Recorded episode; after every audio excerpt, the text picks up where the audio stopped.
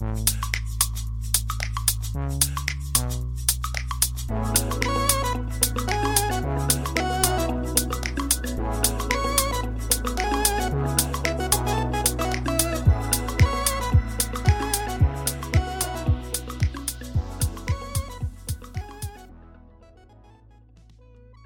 迎收听日本排球推广部，我是来自 Park 新手村的多喝水。随着 VNL 开打，相信很多球迷也开始看球。我作为日本女排的粉丝，更是带着更多的期待开始追起来。在 VNL 开始之前，日本女排换回了真锅总教练之后，积极增加了许多在媒体上面的曝光，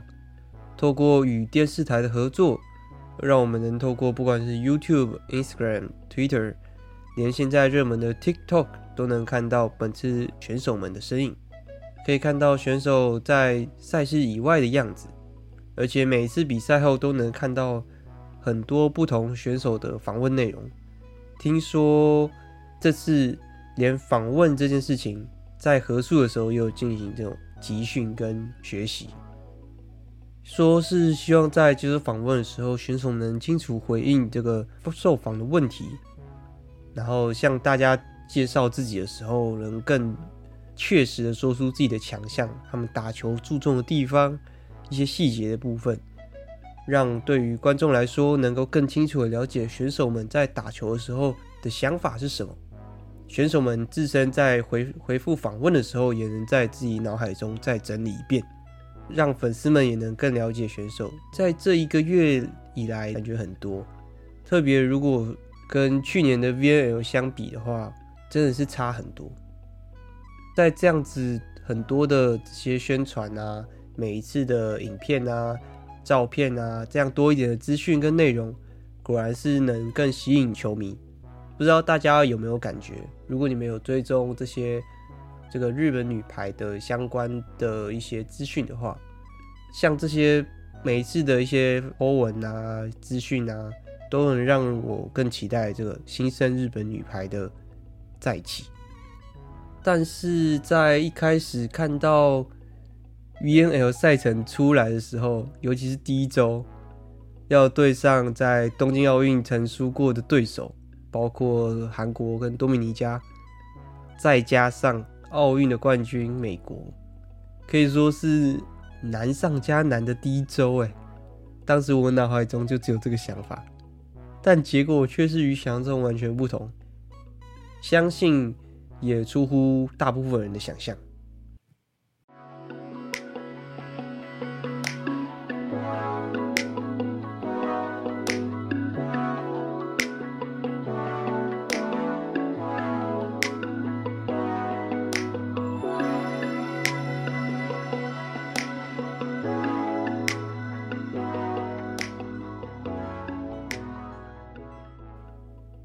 在进入比赛内容之前，我还是想先聊聊当时我心目中日本女排的阵型，也顺便向大家透过这个我的预想阵型，向大家介绍选手。因为我相信大家虽然对于日本女排多少是有些了解，但实际上还是有许多选手不认识吧。尤其这一次又选入了大量新选手。在上一季的时候，其实都多少有讲很多的一些细节，所以如果想听更多的话，可以去回顾我上一季后半部的一些内容。当然，我是觉得听我讲这些前半季他们在联赛的样子，也可以连接到这一次代表的这些名单。构想这个先发阵容这件事情，其实。从前几个月的时候，都其实一直都在我脑海中一直转转转转转，就好像自己的事情一样。而且 VNL 的第一周跟第二周名单出来的时候，更能感觉到哦，真锅教练的想法。话说，接下来说的这些猜想，虽然就是说起来很像马后炮，但是我自己是发现说，哦，其实我的预想跟这个。真正发生的是有蛮多是重叠的。在构思这个日本女排的入选名单，甚至是先发阵容的时候，我第一个开始想的就是：哦，谁会接下这个举队的位置呢？在黑后爱上一季整个赛季都是以状况不良的情况下没有出现在球场的情况下，又会谁会接下这个位置？是以攻击形态去选择举队吗？还是以防守形态呢？那如果两种都要配，那人选又是谁跟谁呢？在这个疑问都还没有一点头绪，都还在思考的时候，第二阶段二十三人名单公布的时候，生活教练提到了本次整体球队目标有几个重点：第一个罚球，第二个接发球，第三个是这个防守的连接力。他把这个形容成像是这个足球的助攻，每一次的。在来回波的防守起来的一颗球，就算是一个助攻的这个想象，他用这个去做比喻了。所以通过这三个要素去组合，为了要完成这个超级快速、需要高度配合的排球，在这样的情报之下，最后的名单似乎都有迹可循。哦，对了，这个名单在各个阶段都有公布，然后。我在我的 Instagram 上面都有传，有兴趣的可以去 follow 一下。有第一阶段、第二阶段跟最后 VNL 的第一周跟第二周。相信在诶、下一周，相信在下一周出的时候，可能就会公布第三周的名单吗？或是在这个下周的比赛整个结束之后，会休息一周嘛？所以可能在那一周的时候会公布第三周名单会是谁。刚刚提到了谁会是举队，所以首先就要想到就是边攻手嘛。然后我们就提到一下我们这边所有在第一周跟第二周入选的所有的边攻手。先说到我觉得天生就是主攻的料，不太会分到辅举位置的一些选手。当然这是我的构想。古贺纱理奈跟石川真佑，相信大家都。对他们是认识的，而本次古贺以队长之姿再次站上世界的舞台，背号换成了三号，这个前日本女排王牌木村沙织 Kimura 的背号，而石川的背号则换成了四号，进入了单位数的前面。另外的，对于培育很重视的这个真锅教练。不管是在访问啊，还是我们在很多影片中的访谈，都能看到说，这个对于两位本次入选的大学生选手的期待，一个是佐藤沙斗尤西诺，一个是呃米亚贝亚美子公布。然后这一周是佐藤入选的第一周的名单，本来就很期待他会上场。如果大家有注意。虽然只有一下子，但是他也真的是有作为先发选手出场，也就是在第一站的韩国站。但如跟我构想的先发的话，我觉得他应该是主攻手，但但是他第一次的先发出场就是呃是以这个辅举，这个也没关系啊，因为毕竟是有可能会换为主攻手。然后我希望他可以像这个二零一零年的这个 A 巴塔。他是从这个一零年的这个世界杯，从一个默默无名的选手，在几个大赛之中爆发出来，最后在这个二零一二年的伦敦奥运，成为最重要的主攻手之一。我期待这个佐藤可以成为这样的一个角色。这三位选手是我在 VNL 开始之前所认定的纯主攻手。接下来要说的选手就是。我当时认为位置还有所悬念的一些选手，就是也就是说可能会以举队出场的选手。当然，说到这个辅举的话，就分为攻击型的跟防守型的。作为防守型的举队的话，就是说这个内濑户、内瀬戸跟这个林琴奈还要吸了吧？我想这两位的话，有关注日本女排的人，应该多少都会有听过。内濑户其实都之前就很常在日本代表之中。本次作为这个队中其实第一、第二大年长的这个选手，在防守方面是极其稳定，我觉得如果要打防守阵型的辅举的话，他一定是首选。当然，你说他要去打大炮也是没有问题的。另外一位就是这个林琴奈海亚西，他是东京奥运代表之的其中成员之一，是一个偏防守型的边攻手。目前在代表队之中，其实还没有什么太多的表现机会，但在联赛之中是一位等级很高的一位主攻手，特别是在接球方面，接发球也是。所以，如果我觉得他要不就是作为这个防守型的举队，就是这个作为发球手，因为他的防守，然后跟他的一些发球都相当不错，就有点像，可能会像以前的这个纳贝亚一样，作为发球手去做上场。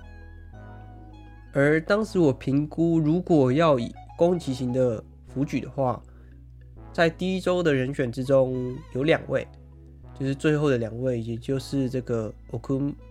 Okumu Oba Fuyumi Hawi，我们就叫哈维吧，因为他的他在球衣上面的后面的名字也是写哈维。另外一位就是这个 Inoue Arisa 井上。我们先说到哈维，我想大大多数的人应该都没有听过他，他是来自日本联盟的日立 ASTEMO。是肯亚与日本的混血，爸爸妈妈都曾经是这个排球的国家代表队，而当时我是觉得他应该会排在辅举，因为他整体是一个就是完全就是一个攻击型的选手，在上一季的最后一集吧，我记得我也有说到说他在后排攻击的数据上面的表现是蛮好的，在俱乐部的时候也是打这个辅举的位置。这是我当时评估的状况，而另外一位就是井上爱里沙嘛，这一位是我上一季提到久光 Springs 的这个核心，我个人对他评价其实非常高，特别是期待他在攻击端的这些表现。如果派他上场的话，我想到就是两种方式，第一个就是跟他在俱乐部的时候一样，把他摆在主攻手位置，而且是那个。大主攻手位置，呃，在辅局的选择上面选择防守型的 OP 内赖内赖户乌奇塞多，然后不让这个井上去做接发球的动作，专心在展现攻击上面的这个强势。另外一个方法就是摆在辅举，配上呃配上这个大主攻手这个古贺口高。然后再配一个另外一个可能是偏防守型的这个主攻手吧，看是谁应该都还可以。这是我当时想象，如果要派上这个井上爱里沙的话，可以做的一个方法。因为他在攻击的攻击端的表现，你看这几这几场四场，其实你们看下来就会知道。然后再配上他在联赛中的鬼神般的战绩，真的是蛮值得一个期待的。当然，除了说这个举队的话，还有另外一个需要去思考的一个点。当时在构想的时候，就是需要去想，就是举球员会是谁。在这次某咪没有入选，然后第一周我主推的这个宫下遥米亚西塔，他没有在名单之内。选入另外两位的年轻选手的话，一个就是这个二十四岁，要说年轻也不是说非常年轻的这个。松井把之一，另外一位则是二十二岁的关 Seki。如果说这两位要选的话，我个人倾向让 Seki 当做先发，因为他除了在带节奏比较好，也较稳定之外，发球也比较强。发球的效果率的话，他在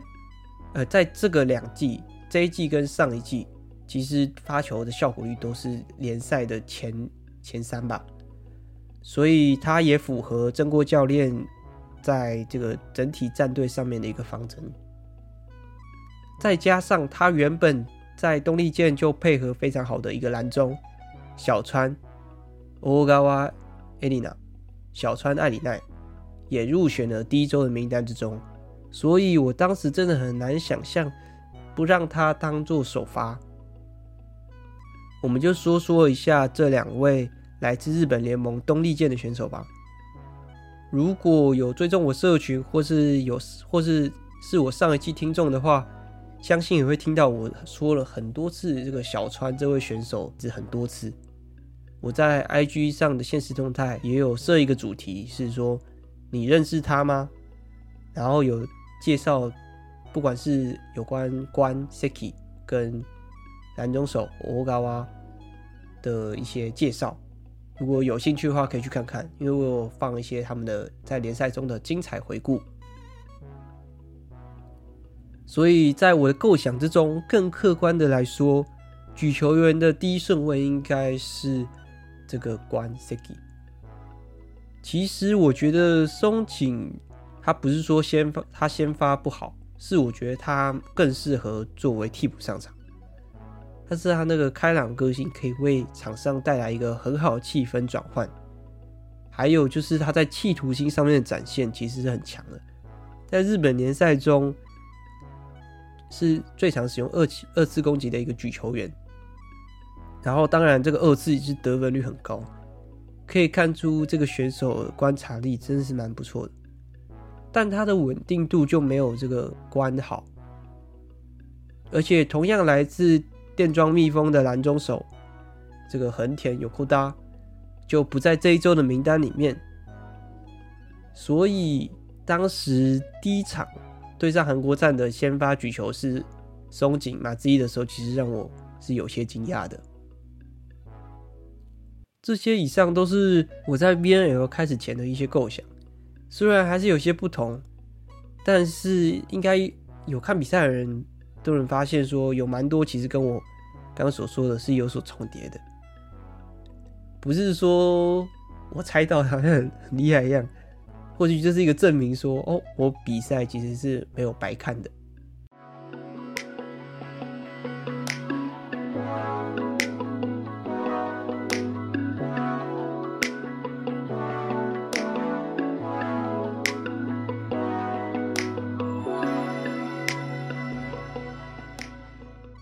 那我们就进到本周的内容上面吧。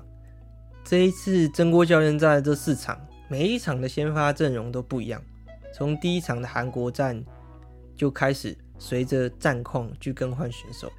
换人赢之后，这个阵容就变成下一场的先发。看起来就是依照这样子一直去做，就是做这 滚动式修正。第一场的韩国战先发阵型。其实让我蛮多意外的地方的。第一个就是刚所提到的这个大学生佐藤，虽然我有说过希望他可以成为先发，但是他真的先发也让我意外。第二个就是刚所说到的举球员松井，如果跟之前的预测是做比较，是有些不同，也当然可以理解，还是要看队内的配合调整过后的状态。但那一场比赛的途中就把佐藤换下去，换成防守型的。内濑户，第二场的德国战，呃，举队的先发就是内濑户了。这场大家看了比赛的话，也知道其实这场蛮打得蛮辛苦的，所以途中也换人了，举球员换成了这个关 Seki。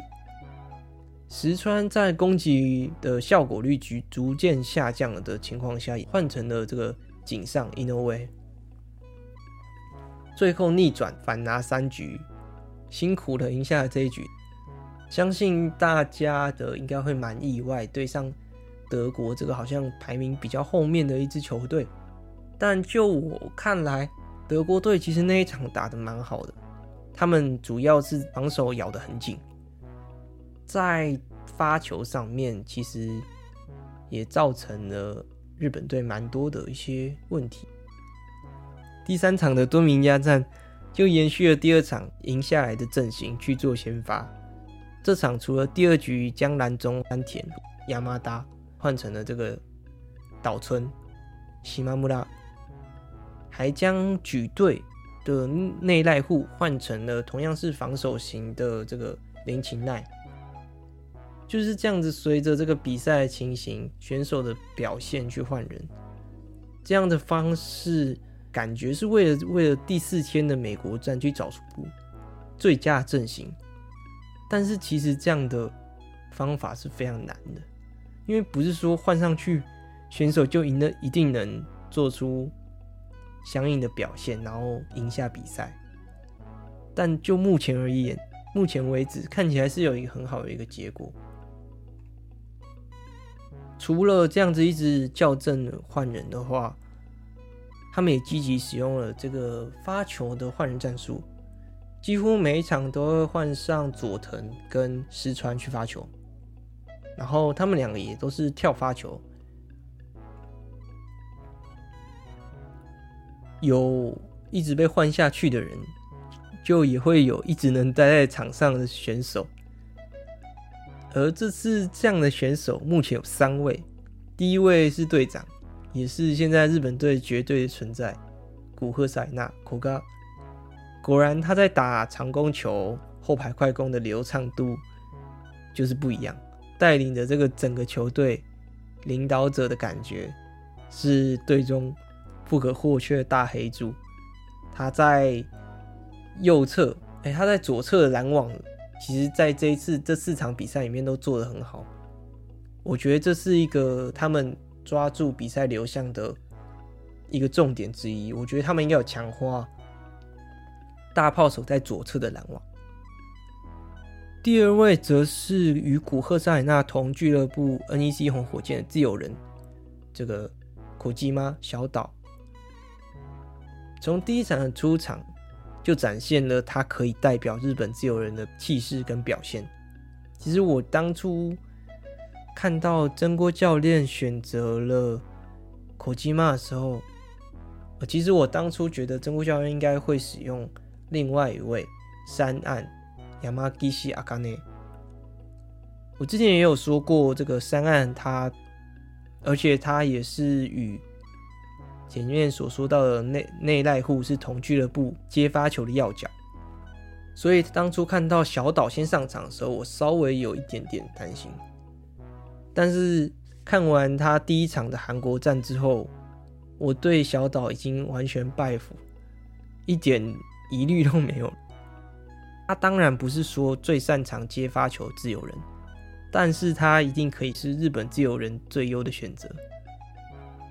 不只是在接发球阵型与古贺的一些配合，还有更多长时间的默契与信赖关系。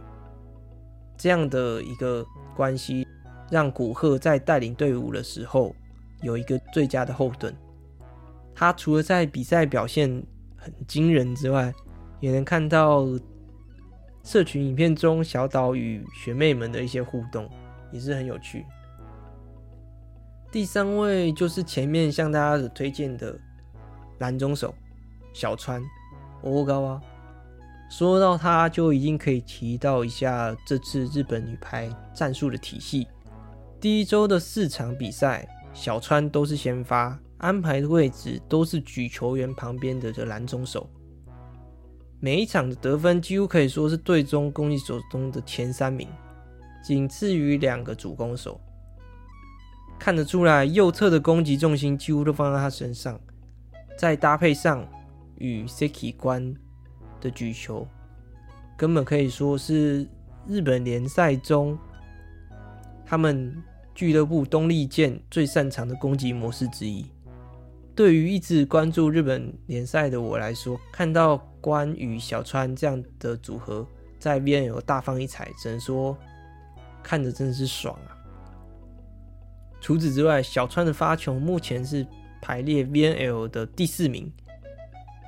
可以说是这次日本女排的核心之一啊。